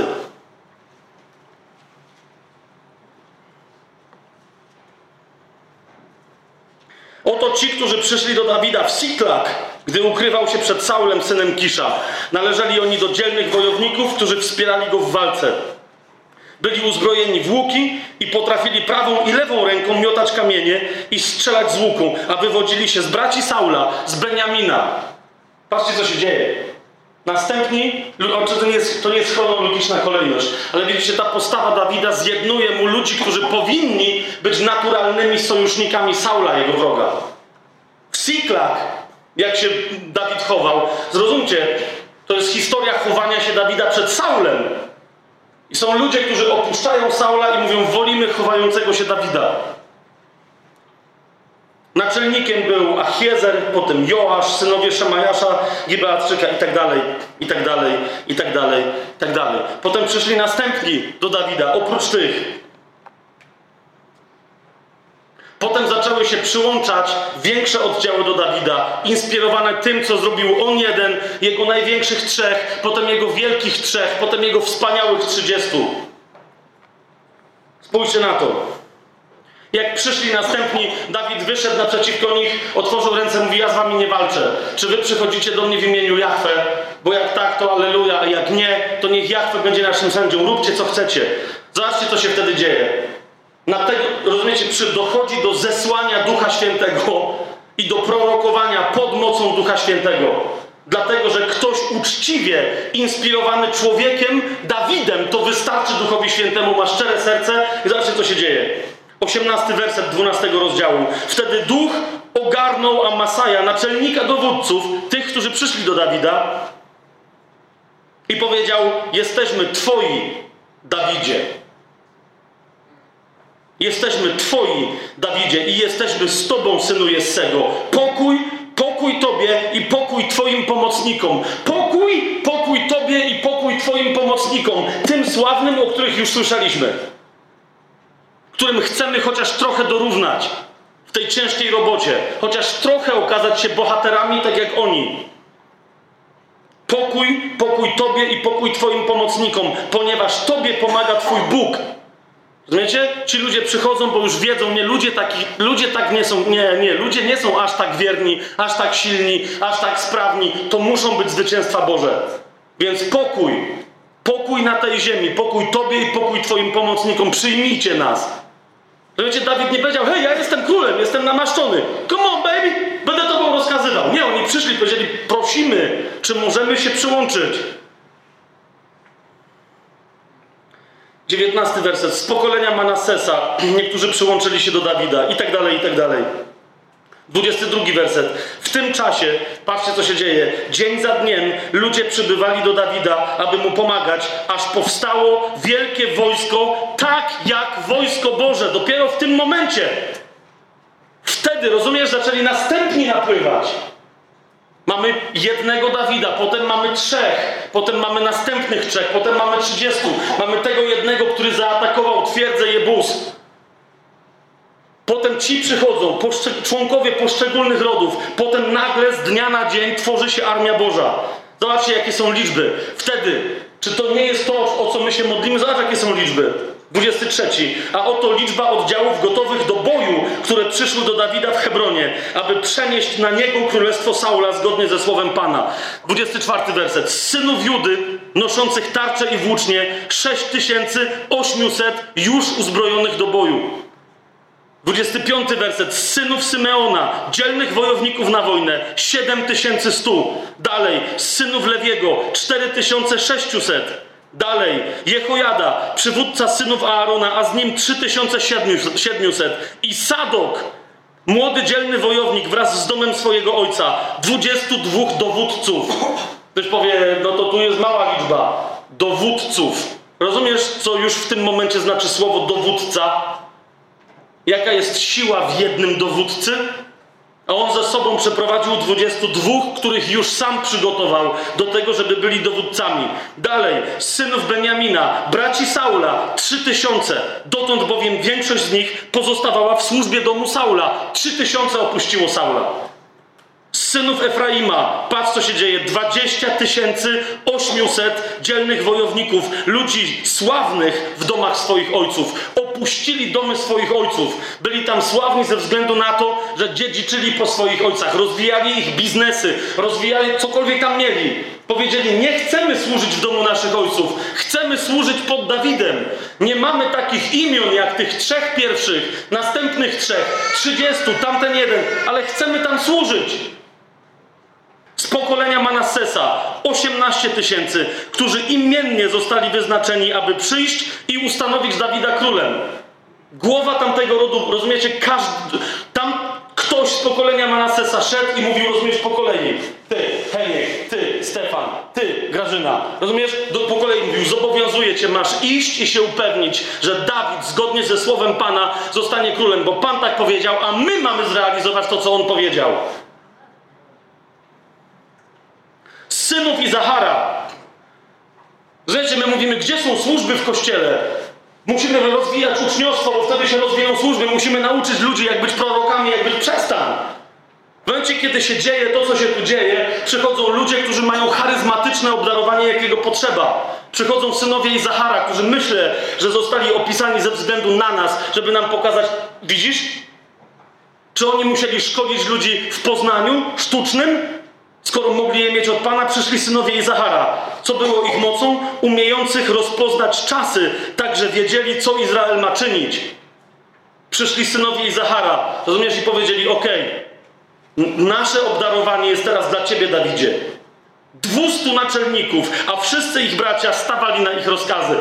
Sadok dwudziestu dwóch. Ci przyszli w dwustu synów Izahara.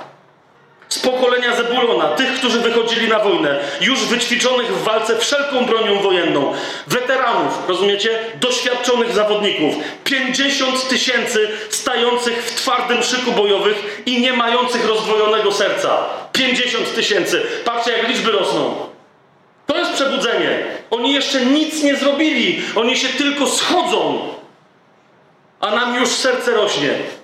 Z pokolenia Neftalego tysiąc dowódców 22, potem 200 z innego, z tego pokolenia 1000 przeszkolonych dowódców, a z nimi 37 tysięcy uzbrojonych w tarcze i włócznie. Z pokolenia Dana gotowych do boju było 28 600 mężczyzn. Z pokolenia Ashera, tych, którzy wychodzili na wojnę, wyćwiczonych w walce 40 tysięcy.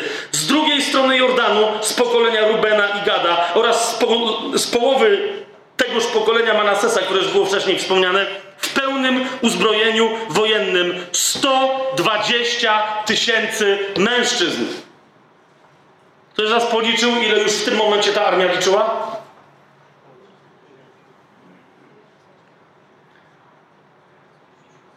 Czy oni poszli się bić od razu, jak się tak zaczęli schodzić?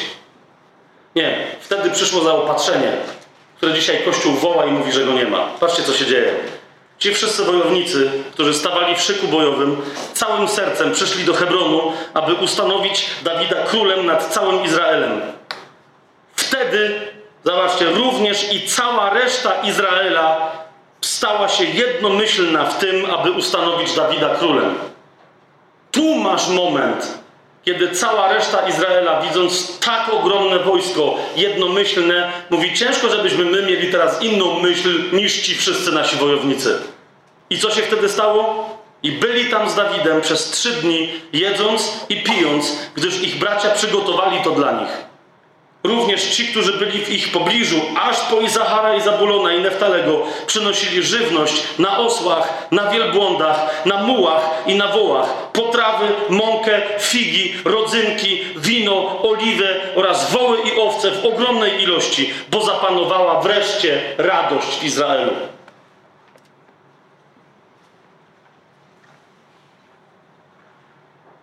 Dziś moim zadaniem jest wywołać, rzucić wyzwanie bohaterom, którzy siedzą tutaj na tych krzesłach i niektórzy już rozpoczęli swoją drogę, ale dziś moim zadaniem jest wołać w imieniu Jezusa. W Duchu Świętym, na chwałę Ojca, powstań i się popisz. Powstań i się zacznij popisywać w Królestwie. Pomyśl, cóż takiego mogłoby się wydarzyć, Twoim życiu, w życiu Twojego kościoła domowego, może jakiejś innej grupy, przez Twoje ręce, przez Twoje decyzje, żeby ojciec spojrzał i powiedział: No wreszcie, zawsze byłem z Ciebie dumny, synu. Wiesz, jak jestem z Ciebie dumny, córko. Ale teraz się cieszę, że inni zaczynają rozumieć, skąd ta moja duma.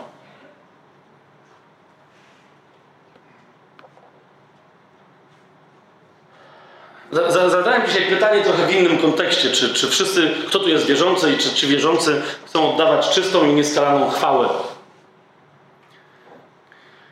Który jest dzisiaj? 2 września, nie? Co było wczoraj? Pierwszy. 31 sierpnia, przed 1 września, ee, mamy inną rocznicę. Jest ciekawe, że przez lata w naszej mentalności obchodzimy 1 września, czyli początek naszej klęski, zamiast 31 sierpnia, który mógł być początkiem, a w pewnym sensie jest początkiem naszych zwycięstw. Wiecie, co się zdarzyło 31 sierpnia? Zaczął działać dywizjon 303. Takie stwierdzenie, o, to jest niezła wolta. To jest bardzo istotna wolta, coś wam powiem. Rzecz, którą mi Bóg kładł na serce i teraz za każdym razem jedną z moich modlitw jest, że po prostu otwieram 11 rozdział i czytam. Nie te historie, które wam przeczytałem, ale czytam imiona. Rozumiesz, to jest wielu gości, o których my nic nie wiemy. Hmm? Zobaczcie 11 rozdział pierwszej księgi kronik. Dzielnymi wojskami, wojownikami wojska Dawida byli Asachel, brat Joaba, Elhanan, syn Dodo z Betlejem, Szamot z Harodi, do tej już znamy, Ira, syn Ikesza, Tekoidczyk, kto Abiezer, Anatot i tak dalej. Zresztą czytam to i sobie myślę, wow, Jakie, co to ma do rzeczy, że ja nie wiem, co ci goście zrobili, że sobie zasłużyli, bo ja kiedyś byłem wściekły. Ja się pierdzielę, jakie to są historie. O tych trzech, o następnych trzech, o tych trzydziestu, czemu w Słowie Bożym nie ma, no nie ma nic do rzeczy, rozumiesz? Bóg mi pokazał, mówi Fabian, ja wiem, co ci goście zrobili. Rozumiesz, ja w Duchu Świętym chciałem, żeby ich imiona tu były zapisane i żeby cię wkurzały. Rozumiesz? Ponieważ ja chciałem, żeby ich imiona tu były zapisane, bo uznałem ich odwagę. Uznałem, że to jest 30 prawdziwych bohaterów Dawida. I ty nie musisz wiedzieć, co oni zrobili. Właśnie na tym cała rzecz polega. A ty co robisz? A ty co robisz? Czemu wspomniałem o dywizjonie 303? Eee, ponad miesiąc temu miałem takie doświadczenie dziwne, eee, że po prostu znaczy teraz wiem, że naprawdę na, mam wiele dowodów na to, że mi Duch Święty powiedział, ale byłem w, w dużym powątpiewaniu, czy mi to Duch Święty powiedział, żebym sprawdził historię dywizjonu 303. To było w lipcu. I znalazłem jakiś dokumentalny film angielski, to jest bardzo istotne, nie polski, angielski, o dywizjonie 303. O tym, że kiedy Polacy się pojawili na wyspach, które miały problem, były tuż przed niemiecką inwazją, Anglicy nic nie wiedzieli o Polakach, z wyjątkiem tego, że są złodziejami, że nie mają honoru, że nie potrafią się bić i że trzeba być niezwykle bezczelnym hamem, żeby się pojawiać u nich, twierdzić, że chce się walczyć z Niemcami, kiedy się straciło całe swoje lotnictwo w trzy dni. Wiecie, to było dokładnie to, było to, co Angole naszym chłopakom z dywizjonu 30, żadnego dywizjonu, naszym pilotom powiedzieli, którzy tam przyjeżdżali, to było takie, śmierdzicie, źle wyglądacie, nic nie znaczycie. Jak śmiecie nazywać się pilotami. Oni nie wiedzieli o tym, że myśmy mieli, wiecie, maszyny, które nawet w pierwszej wojnie światowej by wszystko przegrały. Takie, żeśmy mieli samoloty. Oni nie wiedzieli, że to był cud, że nasi przez trzy dni w ogóle czymś latali. Oni tego nie wiedzieli. To jest sytuacja, no, po prostu oglądałem to, nie Boże, ale po co ja to oglądam? I rozumiecie, i powstrzymywałem się, żeby nie płakać. Myślę, co mi się dzieje? Oglądam głupi dokumentalny film angielski o dywizjonie 303, mówię, Boże, a rozumiecie, a przechodzi na maszynie, potem dopiero zrozumiałem, to jest wasza sytuacja. To jest wasza sytuacja. A wy słuchacie tego, co o was mówią i co z tym zrobicie? Co z tym zrobicie? Teraz wracamy. Rozumiesz, chłopaki? Niespecjalnie katolicy. No Polaki to katoliki, tak? Ale niespecjalnie. Oni mieli w sercu tylko jedną rzecz. Komuś Niemcy zabili żonę w Polsce. Komuś wymordowali dzieci. Ale był na przykład Jan Zumbach, który, któremu nic się za specjalnie nie stało. Tak? Co noc spał z inną Angielką. A był pół Polak, pół Szwajcar, zdaje się. Ale rozumiecie, poczuł się i mówi, jak to? W moim kraju nagle się okazało, że pół Szwajcar, daj spokój. Szwajcaria jest neutralna. Pół Polak, jestem całym Polakiem. W moim kraju mordują moich rodaków. Będziemy walczyć. Anglicy powiedzieli, nawet angielskiego nie znacie. Ja o tym nie wiedziałem. Wsadzili wszystkich naszych pilotów na rowery za hangarem, jak na jakimś dziadowskim lotnisku jeździli na rowerach, rozumiecie, i się uczyli komend, które im wydawał kanadyjski dowódca. W lewo, w prawo, coś tam, zmiana czegoś, to się mówi, na to się mówi angels, a na to się mówi coś tam e, angel. Polacy zostali wypuszczeni w samolotach do jakiejkolwiek walki, tylko dlatego, że za każdym razem, jak jakikolwiek szwadron, eskadra, cokolwiek, parę, co, i, nieważne ile samolotów angielskich wylatywało, wracało ich zawsze mniej i często nikogo nie zestrzelili. To było spotkanie hurikanów e, i Spitfire'ów angielskich z Messerschmittami. Po prostu Niemcy się śmiali z Brytoli, tak jak Brytole śmiali się z naszych chłopaków. I teraz Anglicy stwierdzili, dobra, co będziemy wysyłać?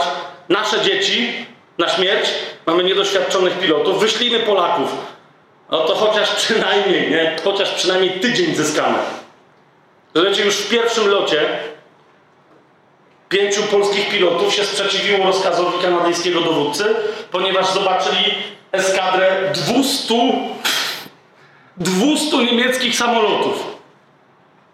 Ta sama historia co u Dawida.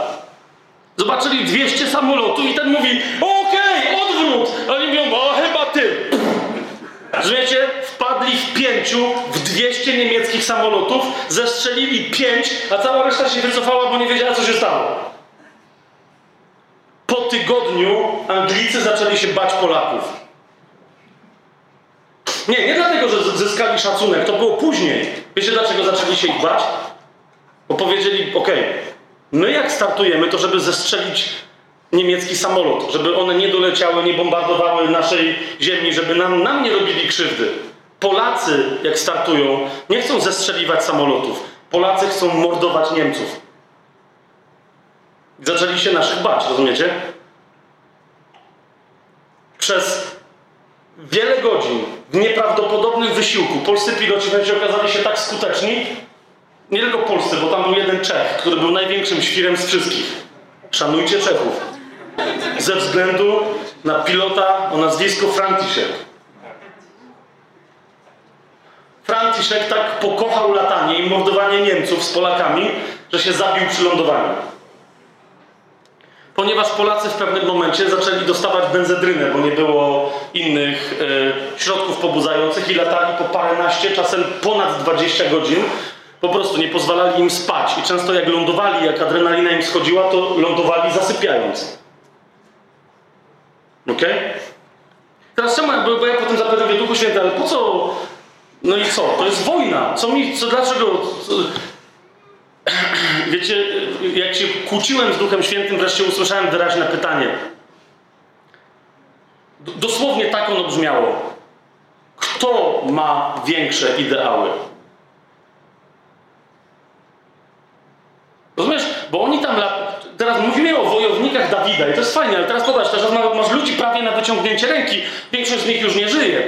Ale mamy 31 sierpnia, Dywizjon 303 Polski wyruszył w całej II wojnie światowej. Rozumiecie, jak to był Dywizjon 303, to rozumiecie, ile było tych różnych dywizjonów. Wszystkich zestrzeleń RAF-u w czasie całej II wojny światowej, ten jeden polski dywizjon, kilkunastu pilotów, ich zestrzelenia to jest 20% wszystkich zestrzeleń RAF-u. Rozumiecie? Latali i mordowali. Jak im brakowało nabojów, nie, nie byli kamikadze. Robili wszystko, żeby Niemców, rozumiecie, ściągnąć na ziemię przy pomocy mistagogicznych akrobacji, o których, gdyby nie to, że mieli kamery, to, to niektórzy nie wiedzieli, że się da tak latać. Ale teraz popatrz, bo to jest, to jest pytanie, które mi zadał Duch Święty. Po co oni to robili? Jakiej chwały oni tam... Rozumiesz? To, to jest bohaterstwo, to jest latanie za każdym razem na granicy własnej śmierci, a nawet jeżeli nie, to jest nieprawdopodobnie ciężka harówka. Rozumiesz, zamykają ci się oczy, a ty musisz mieć refleks, w, w ułamku sekundy decydować, żeby się nie wbić w Messerschmitta, tylko żeby go zestrzelić i go minąć. I gonić następnego. I ratować tyłek twojemu kumplowi, na, który ma na tyłku Messerschmitta. I tak w kółko. I on mówi, czy oni to robili dla Jezusa? I teraz wiesz, nieważne jaka jest odpowiedź, żeby się zemścić. Co to jest za ideał? Żeby się zemścić za rodzinę? Ale my to czujemy, że no w sumie jest w tym jakaś sprawiedliwość, żeby pokazać Niemcom, że nie, jest w pewnym momencie granica, żeby, nie wiem, przysłużyć się sprawie Polski dla ojczyzny. Rozumiesz, cokolwiek nie powiesz w tym momencie, pytanie brzmi, to było pytanie, które Duch Święty mi postawił. Ja nawet ci go nie stawiam. Po prostu bądź świadkiem pytania, które mi Duch Święty zadał. A ty co robisz dla Jezusa?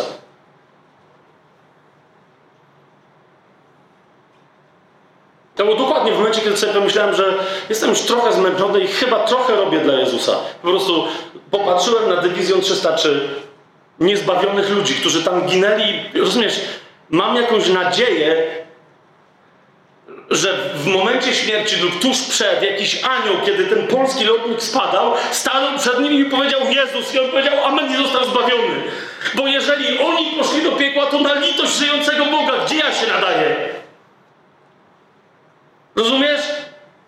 Ludzie żyjący takim etosem, takim honorem, oni by mieli pójść do piekła, a ja mam tu urządzać imprezę dlatego, że jestem zbawiony i moje zbawienie jest pewne? To mi jest wstyd.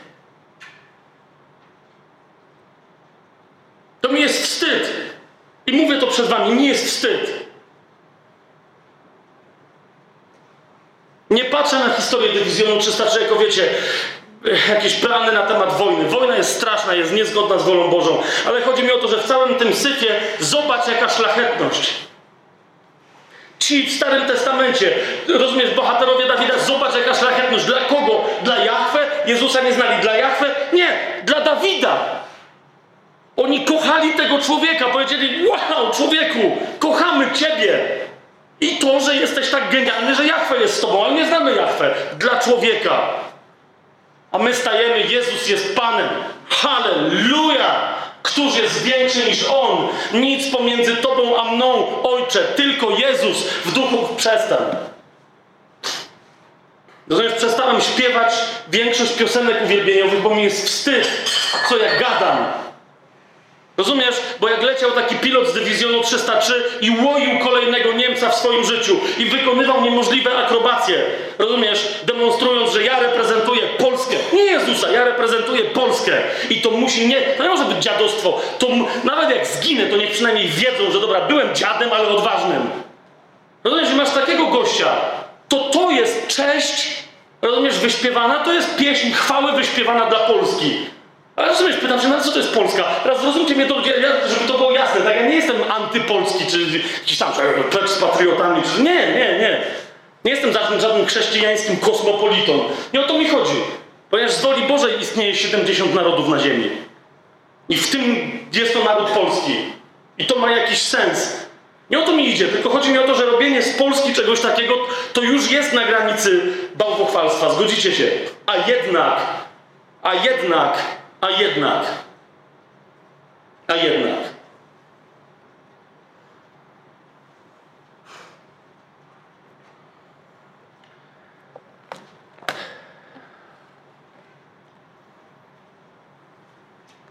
I teraz jeszcze jedną rzecz muszę powiedzieć, bo teraz sobie myślicie, no fajnie, czyli gdzie mam zginąć? Jest tu parę osób, które po prostu. Nie? Jestem, nie, nie mam teraz słowa poznania, ale jestem przekonany, że jest to jakieś męskie serce, jakieś kobiece serce. No dobra, pokaż gdzie, gdzie mam zginąć. Ja już miałem taki moment w swoim życiu. Moja żona też, że chcieliśmy wyjechać w określoną część świata na misję, wiedząc, że tam jest tylko w jedną stronę. I jeszcze potem drugi. Do Afryki, żeby przygotowywać ludzi, którzy będą jechać w określone części świata, gdzie za wypowiedzenie imienia Jezus się ginie ale jakoś Bóg powiedział, nie, nie, nie, nie, nie, nie, tu. Więc rozumiecie, niektórzy, jak, bo to było moje jeszcze raz, Bóg mi to wszystko mówił przez ostatni miesiąc. Patrzyłem, wiecie, teraz chcę, żebyście mnie dobrze zrozumieli. Nie, nie, to nie, to co teraz powiem, jedynie jeżeli kogoś ma oskarżyć, to tylko mnie. Ale patrzyłem na uwielbienie chrześcijańskie i zgadzam się, że my po prostu mamy się radować, radować i jeszcze raz radować ze względu na to, co już mamy w Chrystusie. Ale naprawdę miałem taki miesiąc, że patrzyłem na uwielbienie chrześcijańskie, siedziałem i płakałem. I myślę, z czego my się cieszymy? Gdzie, są, gdzie jest nasze zwycięstwo? Nasza radość, no znaczy... A potem słyszę o tym, że kolejny wojownik Izis się nawraca, oddając życie Jezusowi, daje takie świadectwo, że 30 innych się nawraca, z których jeden go zasiekł, a, a potem na bazie tego świadectwa i tej krwi się dalej nawracają. Myślę, serio, i my tu będziemy dyskoteki urządzać? Jeszcze raz, nie chodzi mi o to, żeby nie, tylko siedziałem i mówiłem, Boże, i teraz, to czyli co, mam tam jechać? I Bóg mi mówił, nie. Mówię, no kurde, to, to jak ja mam się stać tym bohaterem? I odpowiedź brzmi, do roboty. Do roboty. Wiecie, te wszystkie bohaterskie historie, włącznie z tymi pilotami z dywizjonu 303, my czasem jak sobie opowiadamy te historie, jest coś takiego w polskiej naturze, że sobie opowiadamy takie historie i jakby, czę, wiecie, gubimy często jeden ważny element, przynajmniej ja. Że Polacy to są ogólnie lenie, dziady, kłótliwe bestie i się nie lubią, i jak się mogą lubić, ale jak przyjdzie co do czego, postaw się, a zastaw się Polacy i, i jakby na zasadzie takiego nagle, nagle się stają wielkimi bohaterami. Ale to jest nieprawda. Zobaczcie, piloci dywizjonu 303 latali tak jak latali i mogli się wykazać bohaterstwem, de facto wygrywając bitwę o Anglię dla Wielkiej Brytanii, ponieważ poprzedziła te ich popisy i często bohaterską śmierć ciężka, wieloletnia praca. Znaczy, oni w Polsce właśnie latali na dziadowskich samolotach. I dlatego, jak przesiedli się na hurikany, angielskie poprosili, żeby im skrócić kąt strzelania z działu, ponieważ na polskim samolocie, żeby kogokolwiek dopaść, trzeba było w zasadzie prawie się w niego wbić. I ze względu na to, że mieli trudno, tak trudno wcześniej, że mieli dziadowskie maszyny, jak dostali genialne, potrafili dobić prawie do Messerschmitta, strzelić do niego tak, że nie trzeba było władować w niego 150 pocisków, ale 20 i on wybuchał, rozumiecie? Z bliskiej odległości, po czym wyminąć wszystkie jego odpadające części kadłuba i polecieć dalej. To było dlatego, że mieli kiedyś dziadowski sprzęt i na tym dziadowskim sprzęcie nie narzekali. Ale na tym dziadowskim sprzęcie się uczyli i mieli wylatane godziny i przegrali kampanię wrześniową w pierwszych trzech dniach. Potem walczyli we Francji i przegrali we Francji. I łyknęli jedną porażkę i łyknęli drugą porażkę i powiedzieli nie dość, lecimy do Anglii. Na tym to polegało. Ciężka, wieloletnia praca, łykanie porażki po porażce ze świadomością, że kiedyś przyjdzie ten dzień, kiedyś przyjdzie ten moment.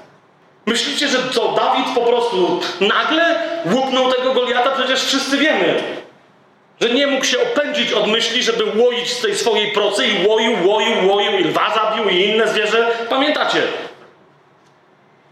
To samo potem było z mieczem. Ci wszyscy goście, myślicie, że, że ktoś bez ćwiczenia wziął sobie miecz i po prostu zabijał kilkuset profesjonalnych innych wojowników, o wojowników, aż mu ręka omdlała, bo po prostu, bo miał ambicje w tym momencie?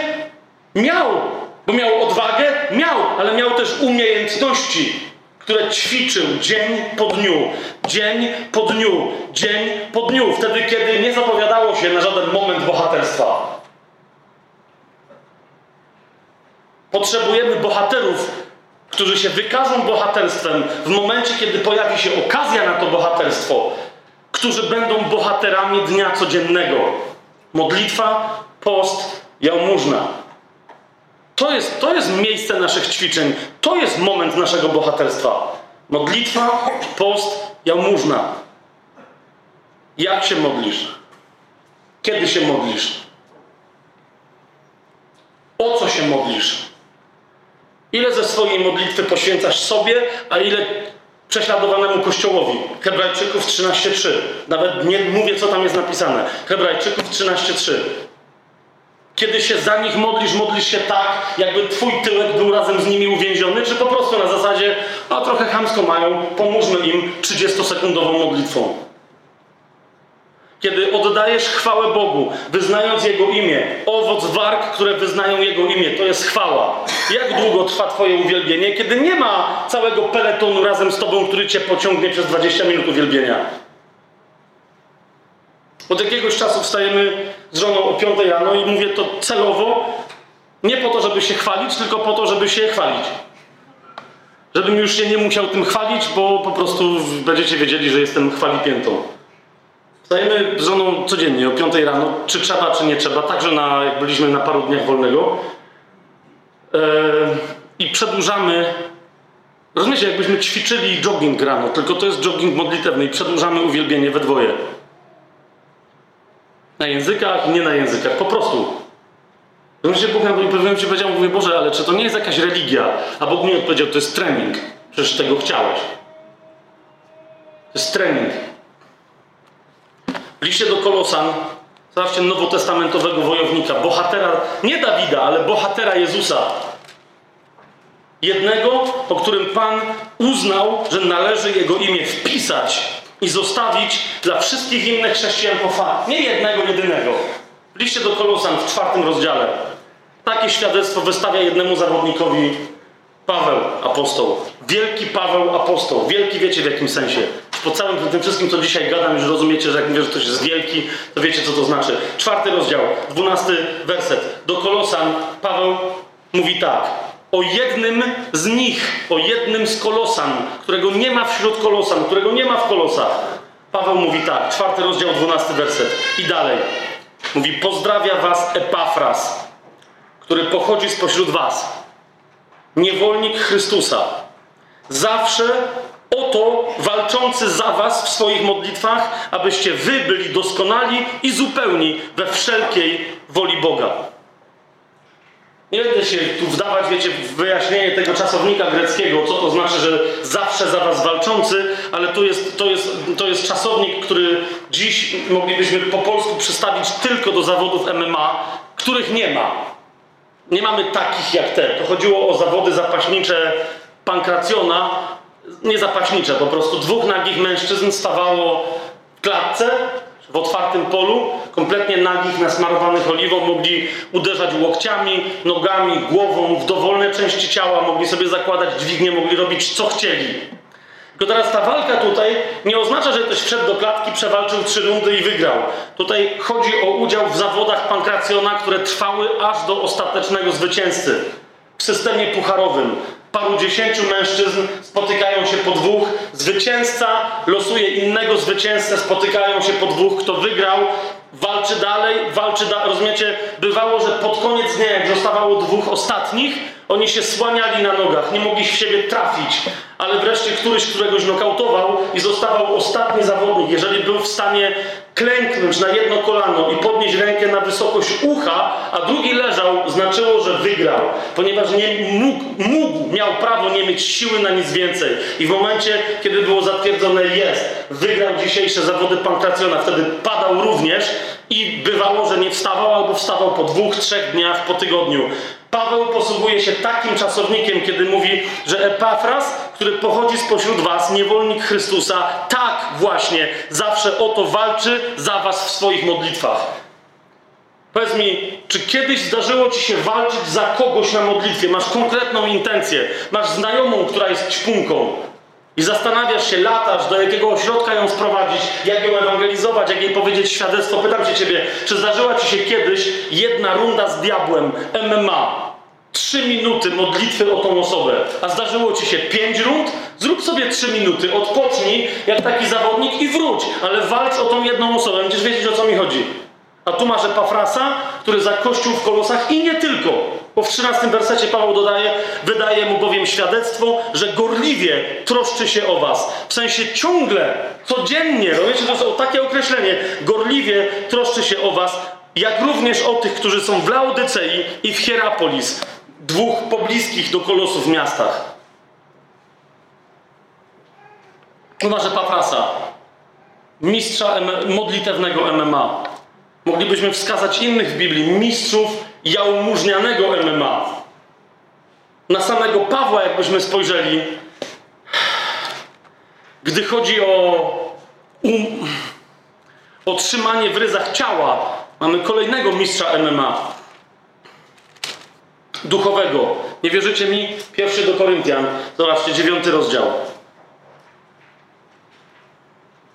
Dziewiąty rozdział pierwszego listu do Koryntian. Będzie ostatni cytat dzisiaj. Paweł mówi tak. Odwołując się do wysiłku ludzkiego, wysiłku sportowców. Dzisiaj mówiliśmy o wojownikach Dawida, o polskich pilotach. On się odwołuje, mówi: Popatrz, już zostawmy wojowników bohaterskich. Popatrz na profesjonalnych sportowców. Co oni robią, żeby osiągnąć zwykły ludzki laur.